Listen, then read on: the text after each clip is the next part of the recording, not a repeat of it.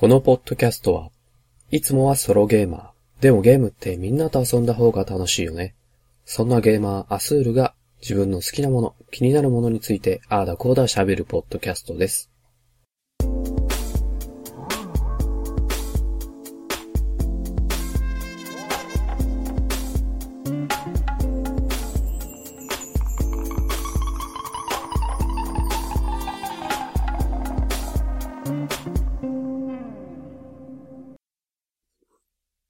おはようございます。こんにちは。こんばんは。アスールです。さあ、やってまいりました。というわけで、ソロでおしゃべり、第5回でございます。毎度のことながら、今回も2012年、今年〇〇した〇〇をお送りしたいと思います。ちょっと深夜の収録なので、声が小さいかもしれませんが、ご容赦いただければなと。思います。まあ、毎度のことながらなんでね、あんまりオープニングでぐだぐだ喋ってもしょうがないので、今回もサクサクいきたいなと思っております。と、まあ、そんなことを言いつつもね、まあ、せっかくなので、話の枕ではないですけれども、現在収録している今日がもう、まさに、カウントダウン間近といった感じですかね。まあ、そこまで、間近でもないですかね。まあ、でも残すところ、あとわずか、といった感じの、2012年最後の収録となっています。いやー、もう、ソロでおしゃべりを始めて、ポッドキャスト始めて、もうあっという間に、もう2012年が終わってしまうと。なんですかね、こう、始めた瞬間からこう一気に時が加速してしまったかのような。で、あっという間にこう、残り11月、12月、終わってしまった、といった感じなんですけれども、こう感じてしまうのはね、もう年ですかね。小学校の時とか、子供の時はね、この1年間というのをとても長く感じて、1ヶ月先ですら、もう待ち遠しくてしょうがなかったような、そんな子供時代でしたが、こう年を取ってしまいますと、この一年というのが本当に短く感じる。よく子供の頃にね、大人の人が今年も一年早かったなぁと、そんなことつぶやいてた理由がよくわかった気がします。ね、そんなしみじみしたってしょうがないんですけれども、一年が早いんですね。ちょっとしんみりしてしまいましたが、このままじゃあね、立て続けに本編行きたいと思いますよ。どんどんテンション上げていきますよ。皆さん今年2012年ゲームの方はどうでしたでしょうか？個人的には、とてもこう新しいものに触れた2012年だったかなと思っております。そんな感じでね、この年2012年アスールはどんなゲームに触れて、どんなゲームを遊んできたのか、どんなゲームを積んだのか、積みゲーの話はできないかもしれませんが、その辺も含めてね、今年を振り返りつつ、ゲームの話をしていきたいなと思います。で、今回ですね、なんですかね、2012年〇〇した〇〇のシリーズ、最後になるんですが、毎回こう、単調にこうね、振り返っててもしょうがないので、せっかくゲームの回なので、こちらですね。テレビゲーム総合情報誌、毎週木曜日発売、週刊2を、使いながら、なんと、週刊2さんの方で、2012年を振り返ってる、ゲームのことを振り返ってる記事がございましたので、せっかくなので、こちらをちょっと眺めながら、喋っていきたいなと思います。ちょっと今回は長くなりそうなので、さっき、どんどんサクサクっといきたいなと思います。ではもう早速行きましょう。ね。週刊2さんの、こちらは、ちょっと何号だろう。あ、1255ですね。と、こちらの次の週、出ています。1257個。こちら、2つに分けて、上半期、下半期といった感じで、ゲームのことを振り返っている記事がございますので、そちらをちょっと眺めながらいきますよ。では、まずは、January、1月ですね。こちらの1月の記事の方ですと、ピックアップ1、2012年インターナショナル CES。ピックアップ2、ナルトシリーズが全世界累計1000万本と。ピックアップ3、バイオハザード生誕15周年記念パーティーが開催。個人的にはどれもそんなにピンとくるものはなかったですが、この時期、ゲーム何やってたかなっていうと、そうですね。この時期は特に新しいものやってませんでしたので、じゃあもうサクサクいきましょう。お次、2月。こちらですと、ニューラブプラスのイベントがありましたね。あとは、Nintendo 3DS が、国内販売台数500万台突破。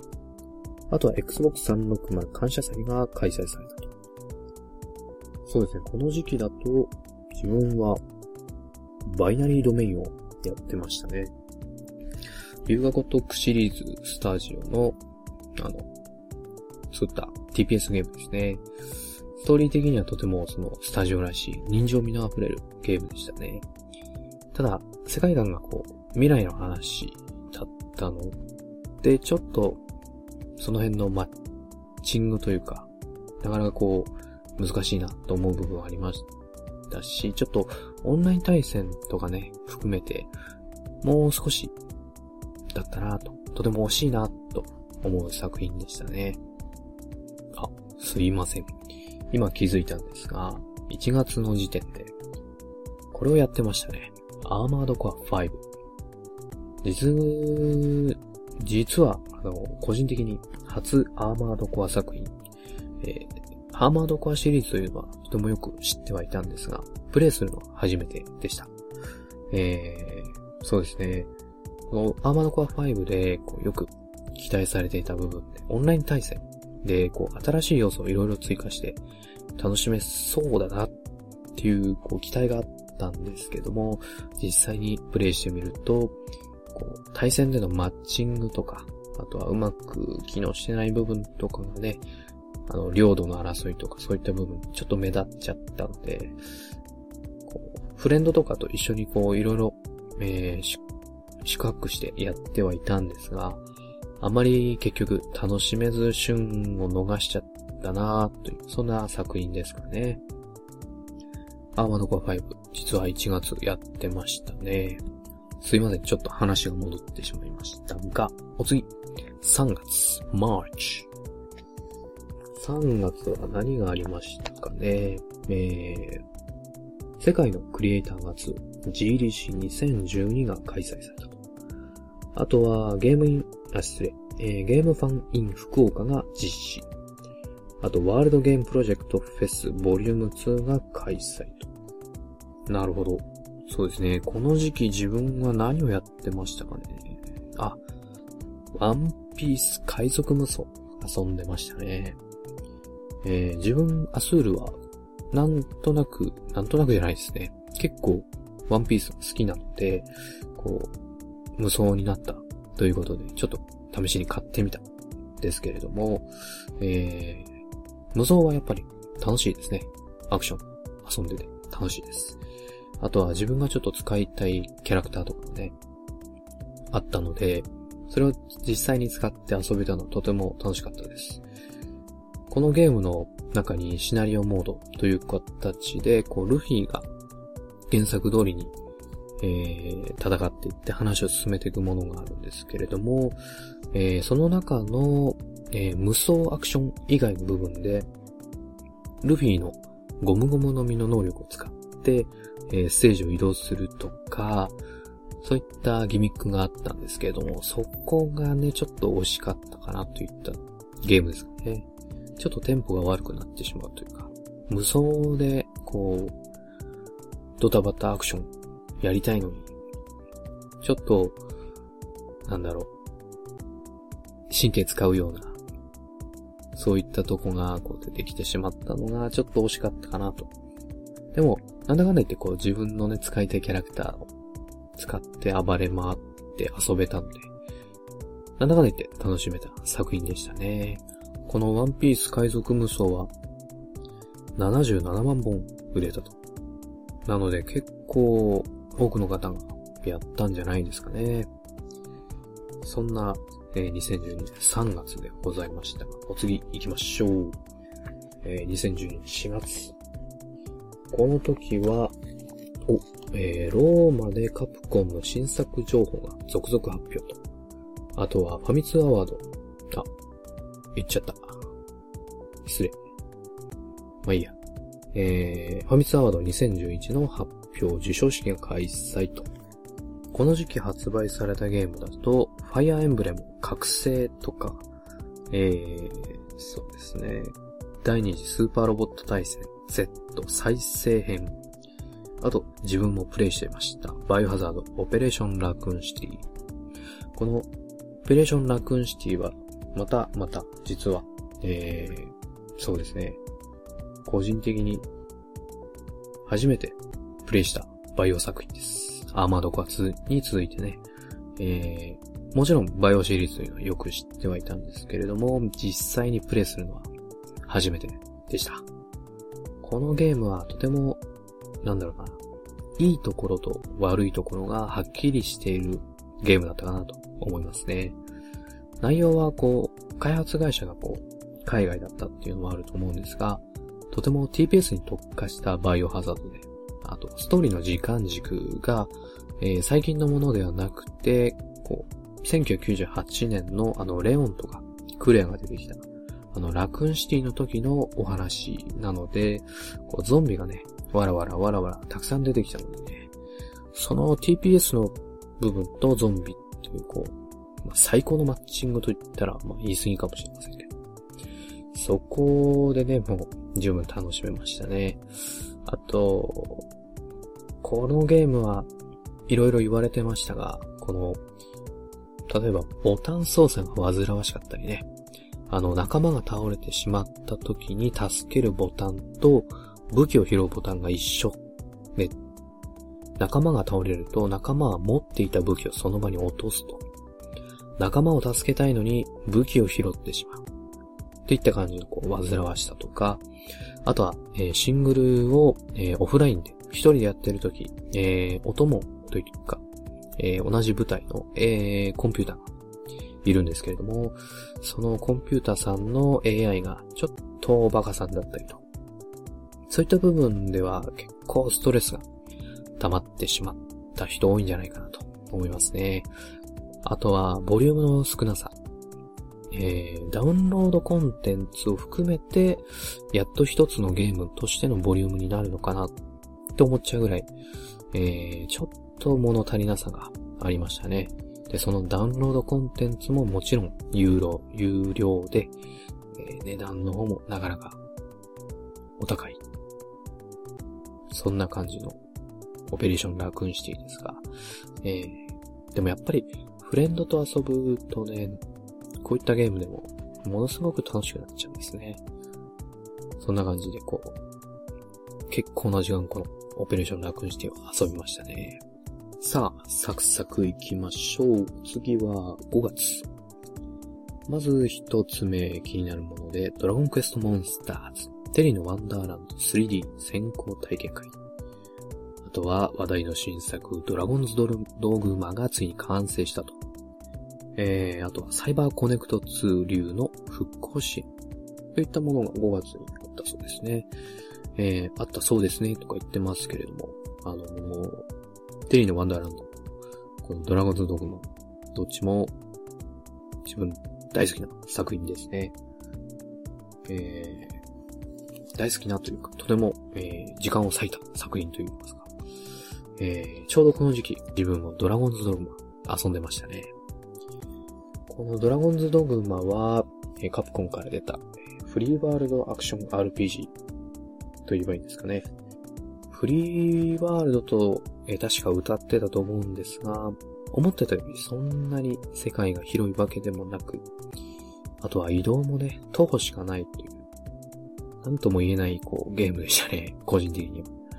でも、なんか、さすがカプコンさんだなと思ったのが、モンハン作っただけやっぱあるよなと思ったアクションの部分ですね。敵と戦うのももちろんアクションになるんですが、その部分はとても個人的には良かったですね。敵と戦うのがとても楽しいゲームでしたね。あと、ね、なんだかんだ言ってトロフィーを全部開けてしまったゲームでもありましたね。トロフィー自体そんなに難しいものではなかったので、ちょっとやり込んでみようかなと思ってやってた。結構案外簡単にトロフィーの全部開けることもできましたね。皆さんもやってみてはいかがですかね。あとこの時期発売してたゲームだとマリオテニスオープン、Nintendo 3DS ですね。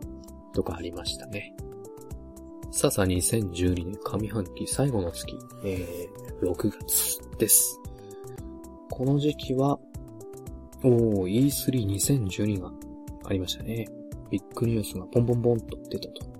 ヘイロー4の、発表だとか、他にもいろいろありましたね。あとは、ファイナルファンタジー11、5年ぶりの拡張データディスクが発表。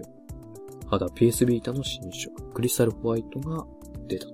発表ですね。あ、すいません、発売ですね。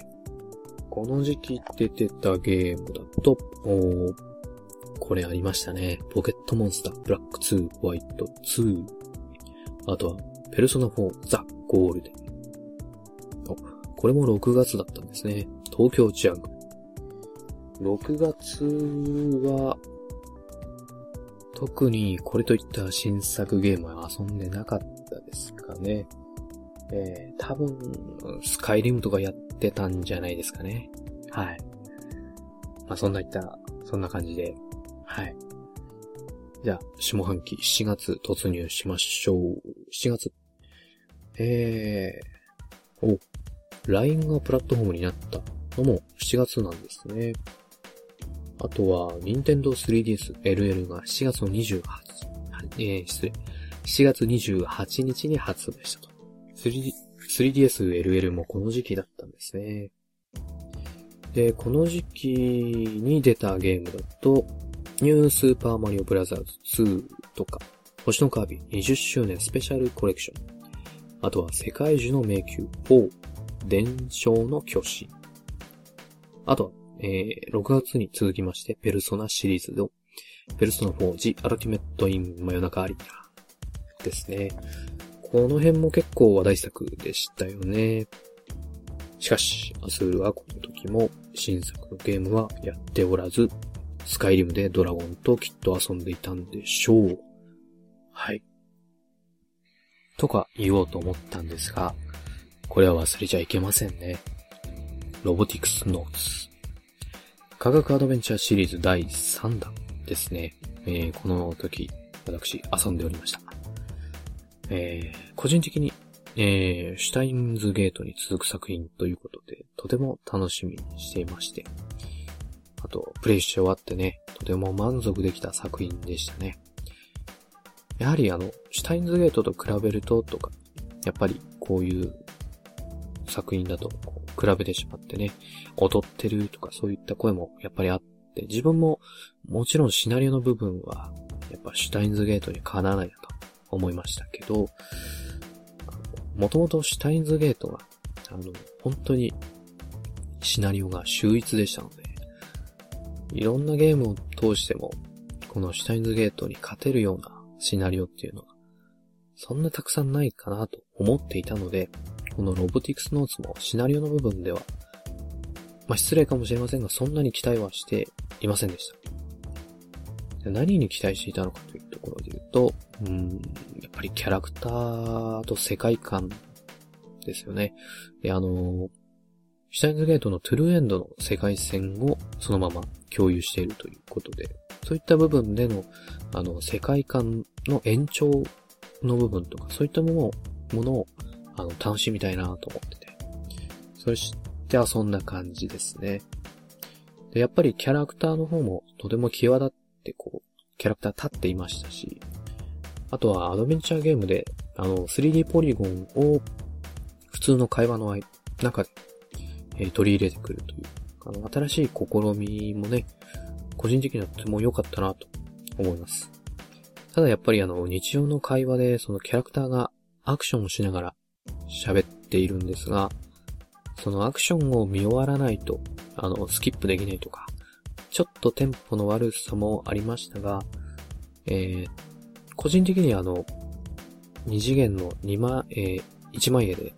キャラクターと会話するよりは 3D ポリゴンのキャラクターを見ながら会話パート進めていく方が結構好きでしたね。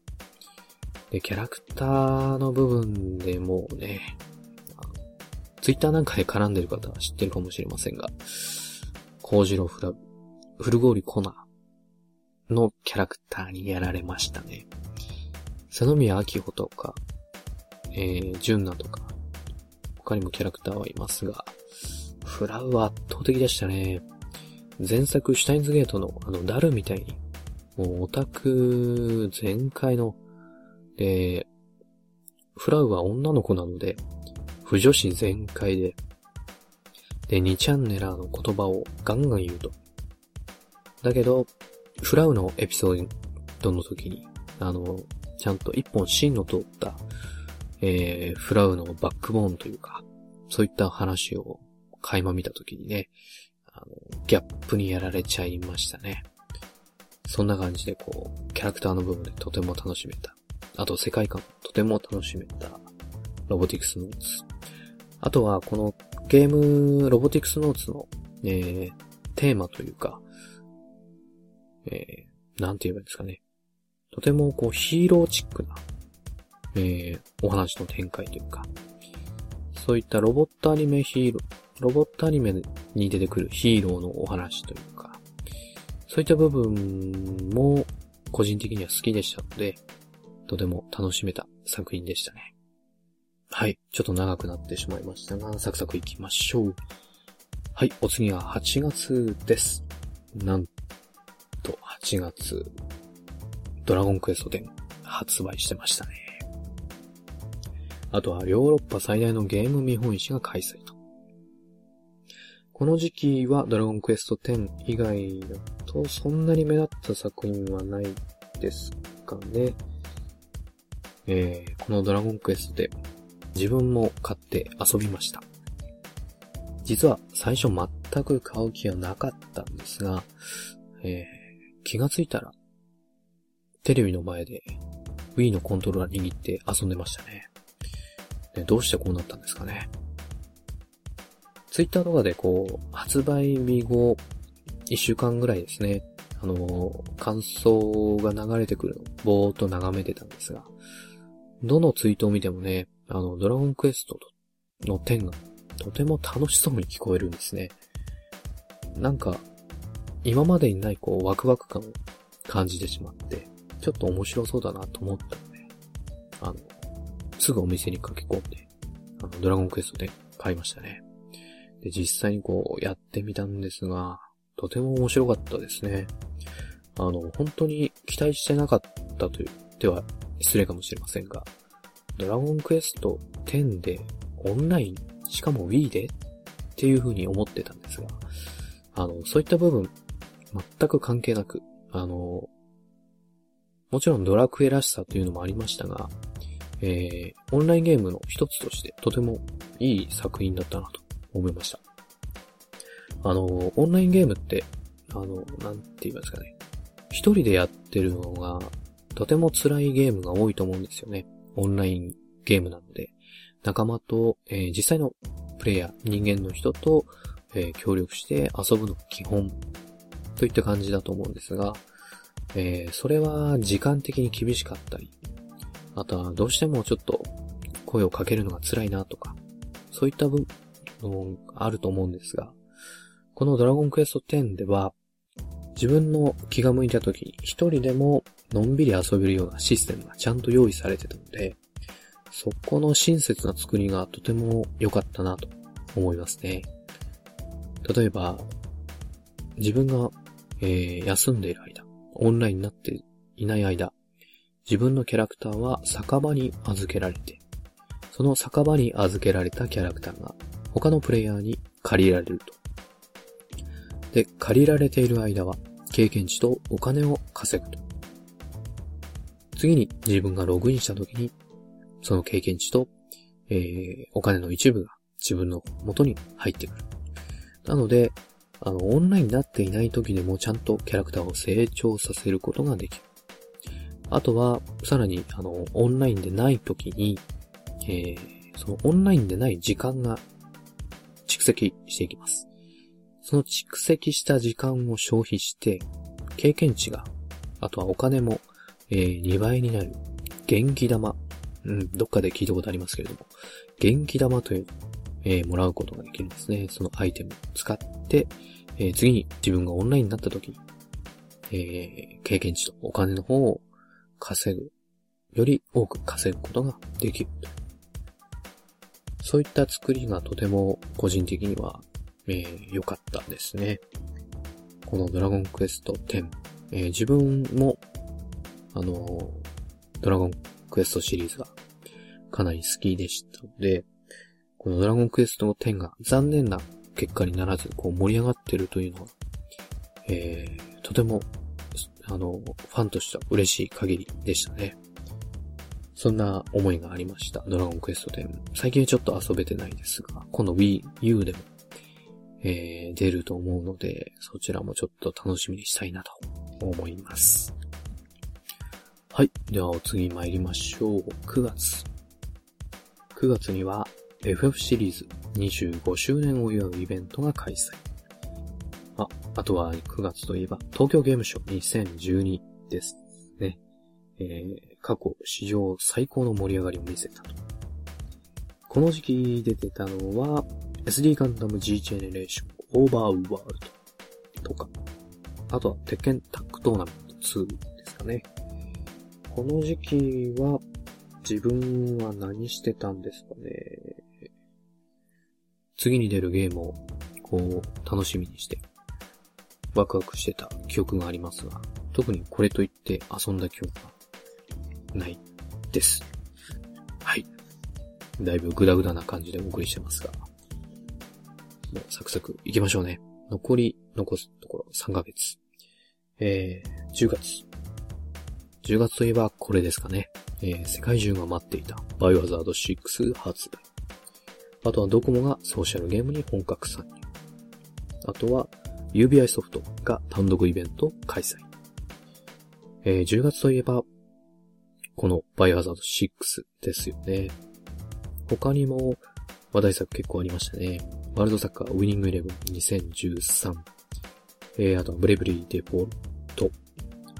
プロジェクト X ゾーン、プロジェクトクロスゾーンですね。とか出てましたね。自分も類に漏れずこのバイオハザード6やってました。つい最近まで遊んでました。オペレーションラクーンシティを初めて、バイオハザードシリーズとして遊んだので、同じ年に出るバイオハザード6もせっかくだからやってみようかなといった感じで買ってみました。このバイオハザード6の特徴として、3人いる主人公、今回は、レオン、クリス、ジェイク、あと1人エイダもあるんですが、とりあえずこの最初に申し上げた3人の、シナリオがクロスオーバーする。同じ事件に対して様々な視点で、物語が描かれていくと。そのクロスオーバーするところもね、とても面白かったですね。レオン編でこれをやってた時には、裏でクリス編は、ジェイク編は、こんなことやってたんだよ。そういった部分をとてもこう、物語を楽しむという部分ではとてもいいなと思いましたね。あと、個人的にちょっと気になったんですが、TPS なんですが、キャラクターの動き、アクションとかそういった部分がこう、TPS ゲームにうまく合ってないのかなと、ちょっと思いましたね。ちょっともっさりしてるというか。逆にまあそういった部分が、バイオハザード1、2、3に通じるようなバイオらしいアクションといえば、そう言えるのかもしれませんが、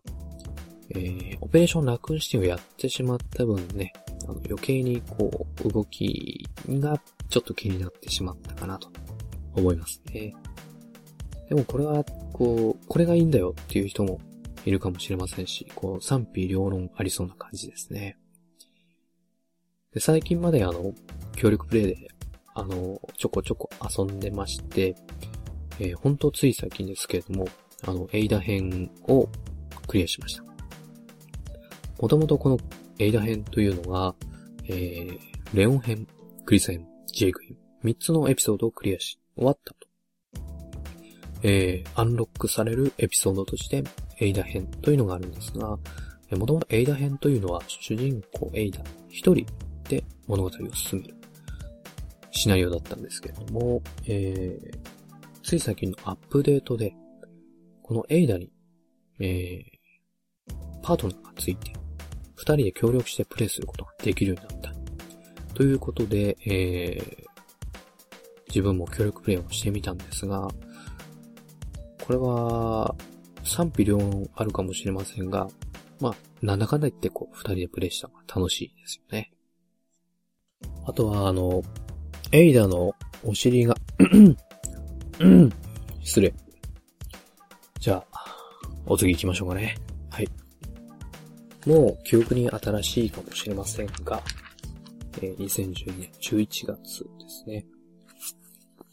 ニュースとしては、PlayStation 3ですね。約6年間で7000万台を世界に出荷したと。そ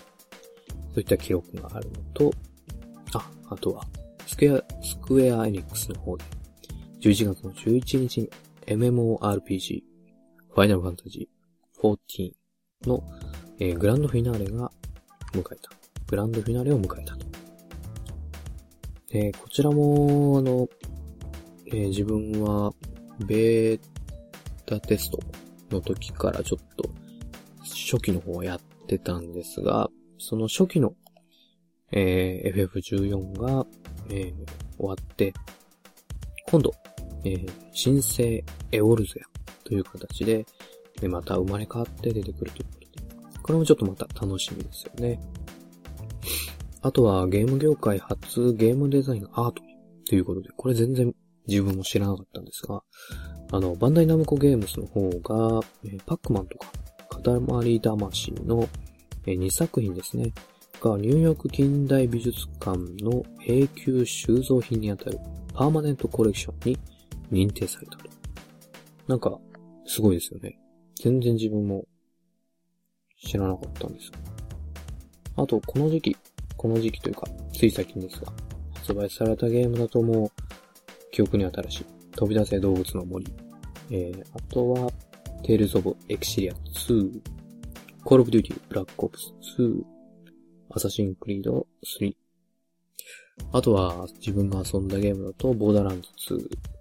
2、これも、ちょっと前ですね。この時期ではないですが、なんかも遊んでましたね。この辺で遊んだゲームは一度ポッドキャストの方で取り上げさせていただいたので、割愛させていただこうかなと思います。そして、今月、2012年12月。2012年を盛り上げた PS タイトルが集結。ということでね。ちょっとかなりの数、ここにラインナップされてるんで、ちょっと全部は言えないですが、2012年もいろんなゲームがありましたね。バイオハザード6とか、あとは、他にも、そうですね、機動戦士ガンダムバトルオペレーションとか、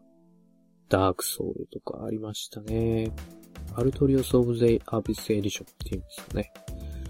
あとはやっぱり、ペルソナ4、ザ・ゴールデンとかもラインナップしてますね。いわゆる、プレイステーション・アワーズ2012に、ラインナップされていることですね。すいません、ちょっと、言うのが遅れちゃいましたが。あと、風の旅人とか、こういったものも入ってますね。本当2012年もいろんなゲームありましたよね。そしてやっぱり記憶に新しいものでね、Wii U が順調な滑り出しということで、初期ハードとしてはこう自分が思っていた以上にこう売れてるなと、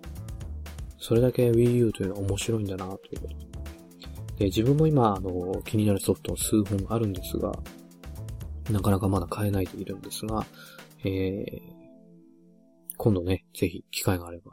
買ってガンガンプレイしたいなと思ってるんですが、この Wii U 以外でもゲームいっぱい出てましたね、今月。龍が如く5、夢叶い島。あとはこの Wii U のソフトですね。New Super Mario Bros. U。あとは、いろいろと、評判のよろしい感じで、ゾンビ U とかね、ありますよね。といった感じで、2012年も、こう、ものすごい勢いで振り返ってきましたが、いかがだったでしょうか。個人的には、最初の方で、言いましたが、新しいものに結構たくさん触れた2012年のゲームだったなと。2012年のゲームだったなじゃないですね。今年の2012年は、新しいゲームに触れた年でした。はい。今年は新しいハードとしてね、Wii U も出ましたし、こうますますゲーム業界盛り上がっていきそうな、そんな、起爆剤となるような年だったんじゃないかなと勝手に、締めくくっておりますが、皆さんは2012年いかがだったでしょうか。こ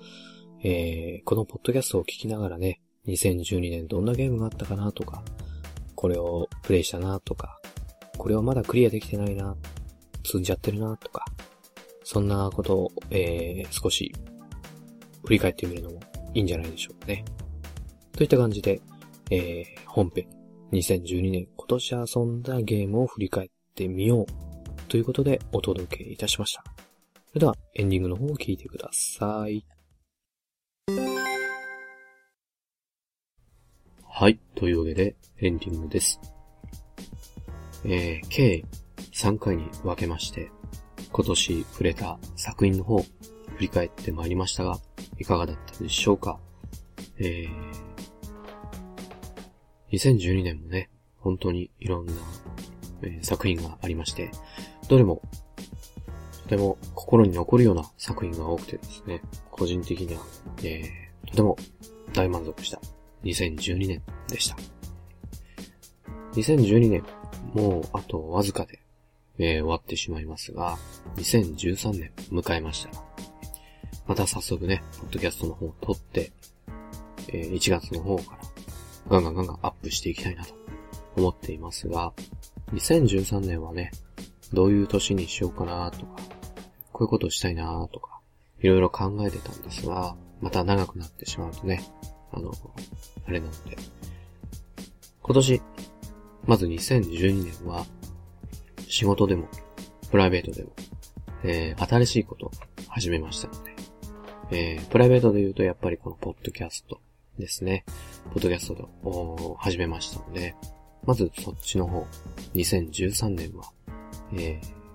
定期的に更新して、安定した作品というか、ね、作品ではないですけれども、安定してこう、提供できるポッドキャストに、また、もっともっと面白い作品、また作品で言っちゃいました。また、もっともっと面白いポッドキャストにしていきたいなと思っております。またポッドキャストではないところで、ゲームとか、そういった趣味の部分ですね。そちらも2012年は、また新しいものいろいろ触れたので、こちら2013年、引き続き、またいろいろ新しいもの触れて遊んでいきたいなと思っております。まずは Wii U ですかね。あと気になってるのが PlayStation Vita。PlayStation Vita なんかね、もうそんな新しいものではありませんが、まだ持ってなかったので。で、2013年、春頃ですか、PS Vita の方でも話題作とかいろいろ出るようなので、そちらも期待しつつ、まずは Wii U、PS Vita なんかを触れて、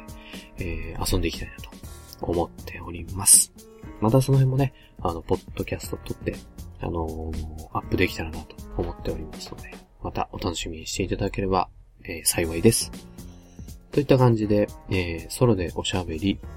第5回お送りしてまいりました。今